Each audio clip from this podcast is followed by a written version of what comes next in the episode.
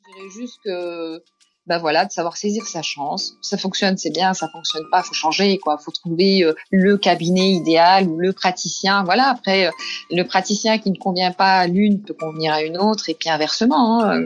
Chacun devrait vivre juste sa propre expérience pleinement puis qu'on en tire tout euh, le meilleur. Bienvenue dans La Voix des assistantes dentaires, le podcast de Doctolib qui vous donne la parole. Dans un cabinet dentaire, on n'y pense pas et on en parle peu, mais il se passe énormément de choses autour de la consultation. Une prise de contact, un service, quelqu'un à l'écoute, et surtout des personnes derrière tout ça, les assistantes ou assistants dentaires. Chaque semaine, nous recevons l'une de ces personnes avec un parcours hors du commun pour qu'elle nous partage ses expériences. Des parcours inspirants pour vous faire découvrir les différentes facettes et la richesse du métier d'assistante dentaire. Pour ce nouvel épisode, nous donnons la parole à Mounia. Elle partage avec nous son vécu d'assistante dentaire et son expérience dans la prise en charge de patients avec autisme au sein du cabinet dentaire. Nous recevons également Judith de Doctolib qui va répondre à toutes les questions que vous nous avez posées lors de nos derniers épisodes. Bonjour Mounia et bonjour Judith, comment allez-vous? Bonjour Émilie, ça va très bien, merci. Bonjour Émilie, au top moi aussi. Ravie d'être de retour sur le podcast. Mounia, si tu veux bien, on peut déjà commencer par une petite présentation peut-être alors, est-ce que tu peux nous dire qui tu es et quel est ton quotidien, s'il te plaît? Alors, euh, je suis assistante dentaire depuis 20 ans. Donc, dans le même cabinet, j'ai passé 14 ans avec un premier praticien et six autres années avec euh, son successeur. Et dans dix jours, euh, je change complètement de cabinet. Donc, je reste en tant qu'assistante dentaire, mais je pars, je pars dans, dans une autre structure après 20 années. Quoi. Donc voilà. Ensuite, euh, en 2017, j'ai repris mes études. Donc j'ai fait un DU pendant à peu près une petite année. Et euh, c'était un DU qui était axé sur les différents handicaps possibles de recevoir dans un cabinet dentaire. Ensuite, à la fin, bah, il fallait choisir un sujet de mémoire et j'ai choisi les patients avec des troubles autistiques. Voilà, c'est à peu près euh, ma présentation. Pourquoi est-ce que tu as choisi ce sujet en particulier? Parce que c'est un diplôme universitaire euh, peu commun en fait. Et qu'est-ce qui t'a motivé à reprendre tes études? Bah, j'ai été motivée. Enfin, c'est un jour, je me suis remis en question parce que j'ai reçu une maman. Enfin, il y a une maman qui m'a téléphoné au cabinet, qui m'a demandé un rendez-vous pour son fils, mais elle m'a bien précisé que son fils avait des troubles autistiques. Donc, euh, naïvement, j'ai dit, j'ai répondu oui, qu'on pouvait, pouvait prendre son fils. Donc, je lui ai donné un rendez-vous, mais je ne savais absolument pas qu'il y avait une prise en charge bien spécifique pour euh, pour les, personnes qui avaient des troubles autistiques. Donc, euh, on a reçu ce, jeune homme euh, au cabinet et on n'a même pas eu le temps de l'installer euh, sur le fauteuil, que mon praticien avait déjà dit à la maman qu'il était préférable qu'elle qu'elle se rende en milieu hospitalier pour, faire suivre son fils. La maman a été très déçue. Et donc elle m'en a, j'ai envie de dire, un peu voulu parce qu'elle m'a, m'a expliqué que c'était très compliqué pour elle d'avoir d'avoir emmené ce jour-là son fils au cabinet et que je me suis peut-être pas rendu compte de toute la complicité qu'il y avait derrière. Donc, euh, suite à ça, bah, ça m'est resté un petit peu sur le cœur. J'en ai parlé à un praticien que je connaissais très bien et il m'a confirmé que malheureusement, les chirurgiens dentistes et les assistantes dentaires n'étaient pas formés du tout à la prise en charge des patients en situation de handicap, encore moins pour la prise en charge des patients avec des troubles autistiques. Donc, il m'a conseillé de m'inscrire à un DU. Il m'a parlé d'un DU qui, qui avait à cette époque à la faculté de médecine à Besançon, parce que je suis originaire de Besançon. Et donc, me suis inscrite à SDU et, euh, et voilà. Donc je me suis formée. J'ai rappelé cette maman pour pouvoir prendre en charge bien sûr euh, son fils. Comme quoi, il y a vraiment des rencontres qui changent tout. En tout cas, c'était une histoire euh, très émouvante. Est-ce que tu peux nous raconter ce que tu as appris avec ce diplôme universitaire? Ben, Pendant ma formation, donc, on a étudié plusieurs euh, différents handicaps. Hein. On, est passé de la bipolarité à la schizophrénie. On a vu les, le, il, y avait, il y avait à peu près tous les handicaps. Hein. Après, les, handicaps également pour les personnes qui étaient, euh, qui étaient malentendantes, les personnes en fauteuil roulant. Euh, moi, je me suis bien évidemment spécialisée sur les, troubles autistiques parce que je voulais absolument savoir comment prendre en charge ces enfants-là. Et je me suis rendu compte que ces patients, ce que j'ai appris du moins, c'est que ces patients euh, avaient surtout des problèmes de communication et d'interaction sociale. Ça, c'était le, gros souci. Et à cela, souvent, venaient se rajouter des problèmes ou d'hypersensibilité ou d'hyposensibilité. C'est où ils sont hyposensibles ou hypersensibles. Donc, quand ils sont hypersensibles, ils ont souvent une une sensibilité, pardon, aux odeurs, à la lumière, au, au son. Donc ça, c'est tout ce qu'on a au cabinet. Donc les néons, les bruits de turbines, des contre des ultrasons, pour eux, c'est une, une violence. Et euh, par contre, quand ils ont une hyposensibilité, c'est l'inverse. Il y a une sorte de fascination en fait pour tout ce qui est euh, source source de lumière ou bruit. Et après, on a appris à les prendre en charge, c'est-à-dire qu'il fallait leur expliquer et les préparer justement euh, à la consultation. De manière un peu plus globale, quelles sont les, les, bases pour recevoir en consultation les patients qui ont des troubles autistiques? Alors, il y a des bases, mais il y a des bases, ça c'est sûr, mais euh, elles peuvent être différentes. Enfin, l'organisation de, de, cette prise en charge peut être différente en fonction des cabinets. Hein, D'accord? Moi, je vais vous expliquer comment moi je les prends. Enfin, comment nous on fonctionne au cabinet, parce que je, enfin, c'est moi qui fais la prise en charge, mais après je travaille également avec euh, avec euh, mon praticien. Euh, je travaille exclusivement avec des photos. Moi, je trouve que c'est beaucoup plus parlant. Donc, j'envoie des photos du praticien et de moi-même à l'accompagnant ou aux parents qui vont prendre rendez-vous euh, pour ce patient. Donc j'envoie des photos du cabinet, de la salle d'attente, de toutes les pièces euh, où ce patient va, va être accueilli. Par contre, il est important le jour de la consultation d'avoir la même tenue que sur la photo, parce que c'est vraiment pour eux un, un moyen de repère. Pour tout ce qui est euh, euh en dehors euh, de, de leurs habitudes, c'est-à-dire l'inconnu pour eux, c'est très compliqué. Donc il faut absolument les préparer. Je mets en place des consultations blanches. On appelle des consultations blanches parce que c'est des consultations gratuites qui ont pour objectif de, de préparer la, la, la, réelle consultation après avec le praticien. Donc en général, je, je, quand je fais ces consultations, je la fais euh, je fais ces consultations toute seule avec le patient et le parent ou l'accompagnant. Donc je fais ça dans un créneau où il y a absolument personne au cabinet. En général, je mets ça en place le, entre midi et deux. Voilà. Donc ça dépend de, de la disponibilité de, du patient, mais c'est souvent entre midi et deux. Donc ces consultations blanches, elles peuvent durer, euh, je ne sais pas, plusieurs séances, c'est-à-dire que ça peut être euh, 10 séances pour euh, certains patients, comme ça peut être 3-4 séances. Ça, ça, va dépendre du, du degré de, de l'autisme. Donc euh, la consultation blanche, ça peut être euh, une seule consultation, ça peut être du passage de la salle d'attente, enfin pardon, de la porte d'entrée à la salle d'attente. Ça peut être qu'une seule consultation, ça. et ça va dépendre en fait de, de l'enfant. Donc voilà, après, euh, une fois que ça c'est l'explication, mais bien avant, au tout départ de la consultation, on envoie, on explique aux parents également qui ou à l'accompagnant, on leur envoie un questionnaire médical. Moi, je travaille essentiellement avec le questionnaire que j'ai tiré de l'association Luciole.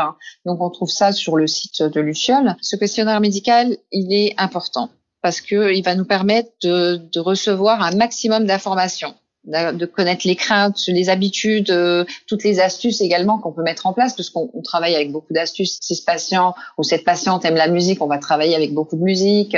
Euh, si euh, voilà, euh, si la peur du masque, on évite de porter un masque. Bon là, c'est la période, une période où on peut évite, pas éviter de porter un masque, mais bon, en temps normal, on évite. si le, voilà, si le calot, la blouse ne lui plaît pas, on évite les surblouses ou on évite, on essaie de mettre le patient le plus à l'aise possible, c'est-à-dire qu'il soit, qu'il n'ait aucune crainte. Ça, c'est la base. Donc, ce questionnaire, on demande aux parents ou à l'accompagnant de nous l'envoyer 15 jours avant le premier contact. Et c'est important pour nous, ça va nous permettre de, de préparer, c'est-à-dire de faire même des changements au sein du cabinet pour, euh, pour pouvoir le recevoir. Bien, nous mettrons le questionnaire euh, dont tu parles en description de cet épisode parce que j'imagine que de nombreux cabinets pourraient mettre euh, tout ça en place très facilement. Alors de ton côté, qu'est-ce que ces nouvelles compétences ont changé vis-à-vis de ton praticien? Bon, au départ, il fallait quand même que je m'absente euh, pour faire cette formation parce que c'était quand même pendant une petite année. Hein. Donc euh, voilà, c'était important. Mais mon praticien était complètement, était vraiment d'accord. Donc pour moi, c'était pas, c'était, c'est parfait.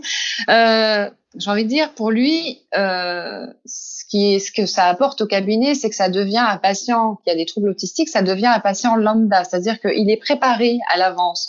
Il, il voit mon praticien que le jour de la consultation, de la réelle consultation. Donc mon praticien, il, il voit pas vraiment de différence. Pour lui, ça change absolument rien.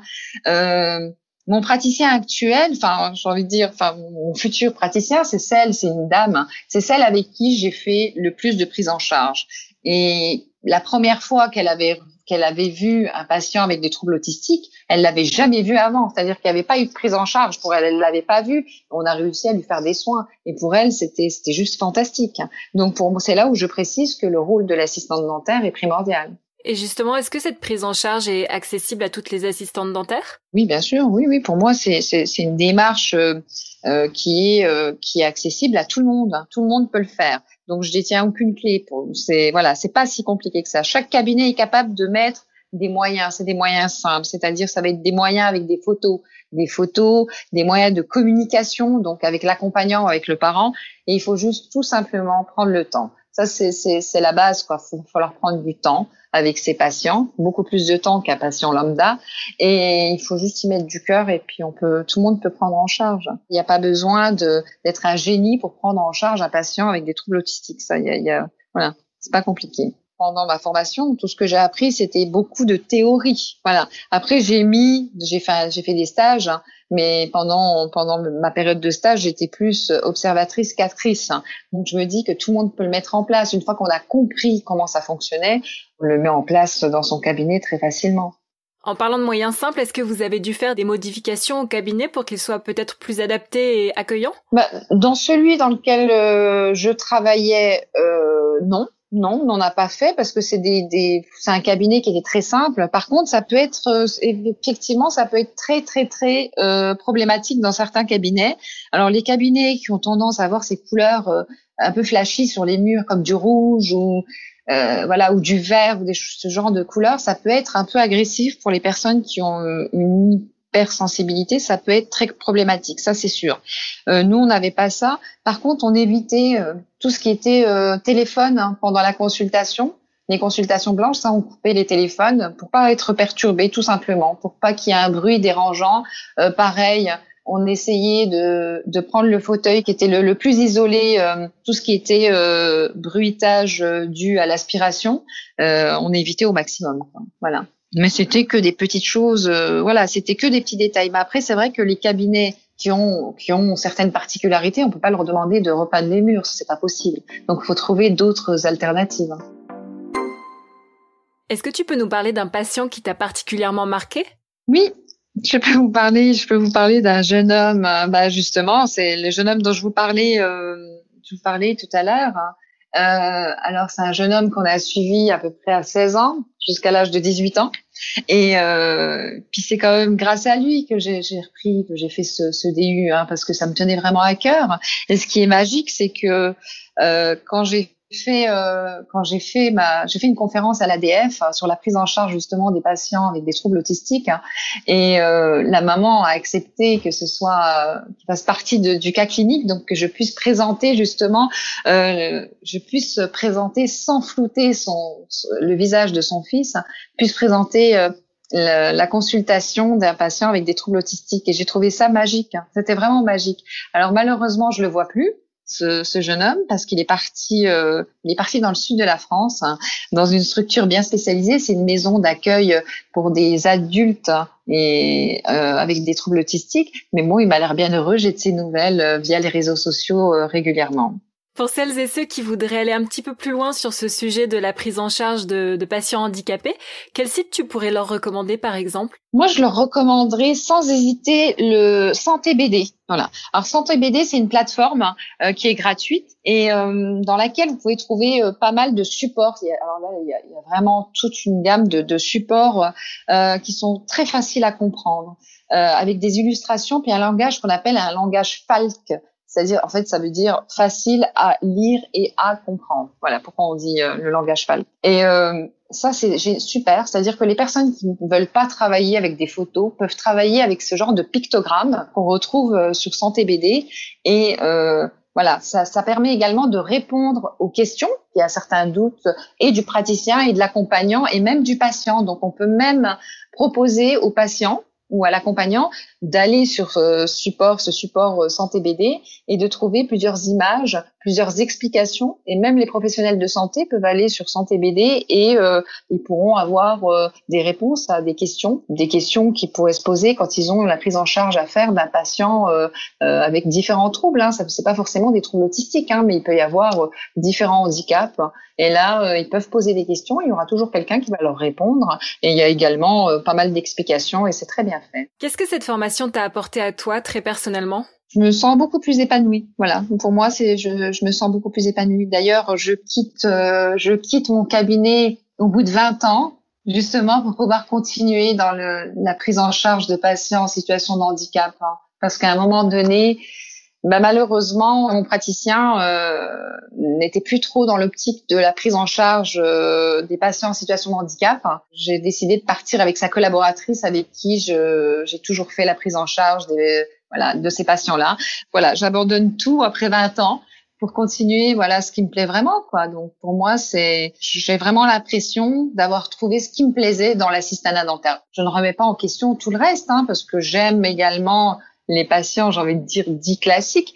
Enfin, je suis pas sûre que je les aime autant que les personnes avec des voilà avec avec euh, un handicap. J'ai l'impression que les patients dits sans handicap sont beaucoup plus handicapés que que les autres. Hein. Que parfois c'est beaucoup plus complexe de se comprendre avec certains patients qu'avec euh, ces personnes-là. Mm. Et ce que j'aime le plus, je crois, c'est quand on a une personne en situation de handicap, une personne avec des troubles autistiques, les rôles sont inversés. C'est-à-dire que c'est moi qui me retrouve en situation de handicap parce que c'est à moi de mettre en place euh, toute cette prise en charge. Et c'est là où c'est génial. Je trouve ça vraiment génial. Et quand on y arrive, c'est juste fantastique. C'est joliment dit en tout cas. Est-ce que tu dirais que cette expérience a changé ta perception du métier d'assistante dentaire? Oui, complètement. Ça l'a changé, puis ça l'a, complété, je pense, parce que on, a toujours eu ce rôle. Enfin, n'importe quelle assistante a toujours ce rôle de, de ce rôle rassurant. Le patient, quand il a une crainte, il a beaucoup plus cette facilité de s'adresser à l'assistante que de s'adresser au, praticien. Le praticien reste toujours celui qui, qui a le dessus sur lui au niveau du fauteuil. Mais euh, moi, c'est très souvent que des personnes âgées, des mamies que je connais depuis 20 ans me racontent euh, me racontent leurs vacances, me racontent quand ils ont vu leurs petits enfants, leurs petits enfants qui se sont mariés. Euh, moi, je trouve ça génial, ne serait-ce que de les écouter. J'ai l'impression de leur apporter beaucoup. C'est la même chose avec les patients qui ont qui ont des troubles autistiques. On les écoute, mais d'une autre manière, et c'est ce qui est génial. Moi, je trouve ça super. Et justement, dans le futur, comment est-ce que tu vois évoluer le, les cabinets dentaires ou le rôle de l'assistante dentaire? Oh. Bon, j'ai le droit de rêver, alors je vais rêver un petit peu. Pour moi, l'idéal, c'est que dans chaque région, il y ait au minimum un ou deux cabinets, mais vraiment un ou deux cabinets qui soient orientés sur la prise en charge des patients en situation de handicap. Pour moi, ça serait vraiment, ça serait l'idéal. Et j'aimerais vraiment que d'autres assistantes aient cette envie et puis cette motivation justement de mettre ça en place dans leur cabinet et voilà, pour moi, ça serait, euh, ça serait génial. C'est vrai que je, je, parle surtout des assistantes parce que je peux comprendre qu'un praticien n'ait pas forcément le temps. Hein. Euh, c'est beaucoup d'énergie, hein, les soins dentaires, ça je, je conçois. Euh, n'est pas forcément un praticien n'est pas forcément le temps de, de mettre toutes ces prises en charge, toute, toute, toute cette énergie au, pour, pour prendre en charge un patient euh, voilà, un patient avec des troubles autistiques, parce que c'est beaucoup d'énergie, c'est beaucoup de temps, hein, c'est sûr. Mais je pense qu'une assistante peut prendre ce temps-là. Voilà, ça peut lui permettre également d'évoluer et puis de voir une autre, voilà, une autre voie dans notre profession. On a une petite question rituelle sur ce podcast. Si tu imagines que tu es la directrice générale de Doctolib et que tu peux faire évoluer le logiciel pour mieux aider les assistantes dentaires au quotidien, qu'est-ce qui te tiendrait à cœur de faire par exemple? L'application Doctolib, ça fait des années. Hein que je l'utilise, euh, je la trouve très bien faite. Hein. Il est clair, précis, euh, facile d'utilisation. Faut être un génie en informatique pour pour l'utiliser. Il y a une chose que je trouve extraordinaire, c'est euh, la gestion de la mauvaise foi de certains patients. Ceux qui nous disent qu'ils n'ont pas reçu de SMS et qui ne savent pas qu'on a la possibilité d'aller double-cliquer et de retrouver l'heure exacte à laquelle ils ont reçu les SMS. Ça, je trouve ça génial. Par contre, les deux petits points qui seraient bien. Alors le premier, ça serait euh, l'utilisation sur le téléphone. Je, trouve l'utilisation moins pratique que sur l'ordinateur. Alors pour la prise de rendez-vous, c'est très compliqué sur le téléphone. Ce que j'aimerais voir changer, mais bon, je pense que c'est pas possible parce qu'il y a le secret professionnel qui est derrière, ça serait d'avoir certaines informations du dossier médical du patient directement sur la plateforme qui nous permettrait de gérer euh, certains rendez-vous. Alors c'est facile de le faire quand on est au cabinet, mais quand on est à domicile, c'est un peu plus compliqué. Voilà. Le message est passé en tout cas. Avant de conclure cet épisode, Mounia, si tu pouvais donner un dernier conseil aux assistantes qui nous écoutent, qu'est-ce que tu aimerais leur dire? J'ai pas vraiment un conseil à donner. Enfin, je, je, veux pas dire que j'ai pas envie de donner de conseils, mais j'ai pas de, de, de réel conseil à, à, donner parce que la première fois où je suis arrivée chez chez mon tout premier praticien, je me souviens que son ancienne assistante m'avait dit de, de, faire attention, qu'elle m'avait souhaité bon courage. Donc pour moi, je me suis dit oh là là, comment ça va se passer? Sauf que j'ai pas vraiment tenu compte de, de, de, son avis. Je me suis dit bon, je verrai comment ça va se passer. Et en fait, euh, finalement, ça s'est super bien passé. C'est, maintenant, c'est un ami. Euh, il est parti à la retraite, mais on se voit régulièrement encore aujourd'hui. Et je me dis que des fois, c'est juste une question de feeling, c'est juste une question de, de beaucoup de choses. Donc, donner un conseil, je trouve que c'est un peu prétentieux, quoi.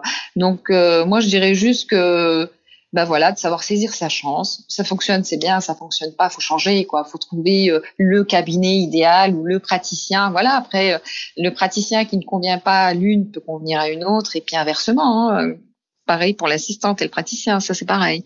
Donc, euh, par contre, ce que je dirais, c'est que chacun devrait vivre juste son sa propre expérience pleinement, puis qu'on en tire tout euh, le meilleur. C'est tout. Merci beaucoup Mounia d'avoir partagé avec nous tout ce qui te tient à cœur et pour tes encouragements aussi. Merci.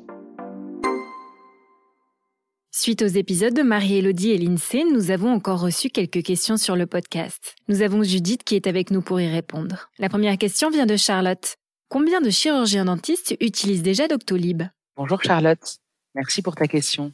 Alors des dernières informations, on a 13 000 chirurgiens dentistes utilisateurs de Doctolib. Ça fait à peu près un chirurgien dentiste sur quatre. Du coup, on a encore du boulot. Nous avons aussi une question de Françoise sur le produit. J'utilise Doctolib pour prendre rendez-vous chez le pédiatre pour mes enfants et c'est très pratique. Mais est-ce qu'il est vraiment adapté au cabinet dentaire? On a un fonctionnement qui est quand même très différent. Bonjour Françoise, c'est une très bonne question. C'est vrai que beaucoup d'entre vous connaissent sûrement Doctolib en tant que patient plutôt qu'utilisateur. Pour répondre à ta question, c'est complètement adapté au cabinet dentaire. On est conscient que le fonctionnement n'est pas le même que pour un médecin généraliste. Sur la prise de rendez-vous en ligne, par exemple, un patient ne pourra pas réserver lui-même un rendez-vous pour un plan de traitement. Ce serait un peu chaotique. Nous avons des équipes spécialisées en dentaire dont le but est de faire que le produit colle aux besoins et aux spécificités des cabinets. On construit d'ailleurs le produit en se basant sur les suggestions et retours de chirurgiens dentistes et bien sûr des assistantes dentaires. Et une dernière petite question de Florence. J'ai entendu parler de Doctolib, mais je ne connais pas très bien. Qui puis-je appeler pour avoir plus d'informations? Bonjour Florence, on est ravi que tu veuilles en savoir plus.